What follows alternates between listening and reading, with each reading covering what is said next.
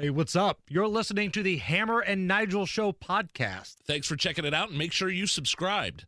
Going to the movies, I take up seven rows because I'm fat, fat, fat. Really, really fat. You know, You're listening to the Hammer and Nigel Show on 93 WIBC. fat, fat, fat. There's a video going viral from TikTok Pudgy, portly, or stout. where this fat woman claims that thin or skinny people, they're not allowed to speak when a fat person is talking.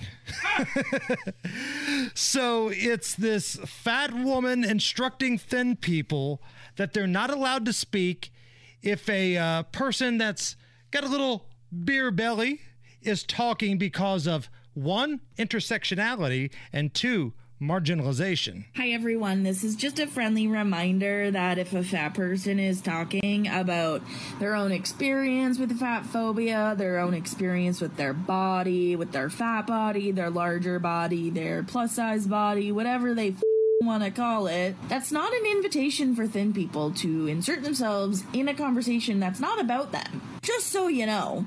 Because when a marginalized person, yes, because fat people are marginalized, if you don't understand that, then look at intersectionality and the different intersections because body size is one of them. Back to the point, it's not an invitation for thin people to just enter into the space of fat people to talk about themselves. All right. So, as the resident fat guy in the room here, because Kyle, I still think you're mainly strong. You're a little fat, but you're mainly strong. Guy, you're still in pretty good shape. As the resident fat guy in the room here, my thoughts are similar to those of WWE wrestling legend The Rock. Oh, shut your mouth, you thong wearing fatty. Thank you. Thank you. People can talk whenever they want to. All right? Stop it. And I am fat, so I can argue back with this woman. Sit down, shut up, and go eat a donut. What boggles my mind is how many times that we're told that based on demographics, based on whatever boxes we check, based on identity politics, that we simply can't have an opinion. Now she's saying we can't even talk. Right. It's like uh, I'm, I'm a man. I'm a man, so I can't have an opinion on abortion.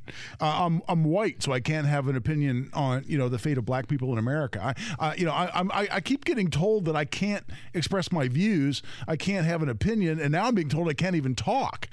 What the hell? And usually, when you see these professional victims use words like intersectionality and marginalization, they're trying to sound smart because they know that they're not. Yeah, oh, yeah. Very rarely are you going to see rocket scientists, lawyers, attorneys, I mean, everybody use these words. Yeah, oh, exactly. And when you were doing the intro to that, I'm sitting there going, I'm a word guy. I love words. I, I- you know, I, I like vocabulary.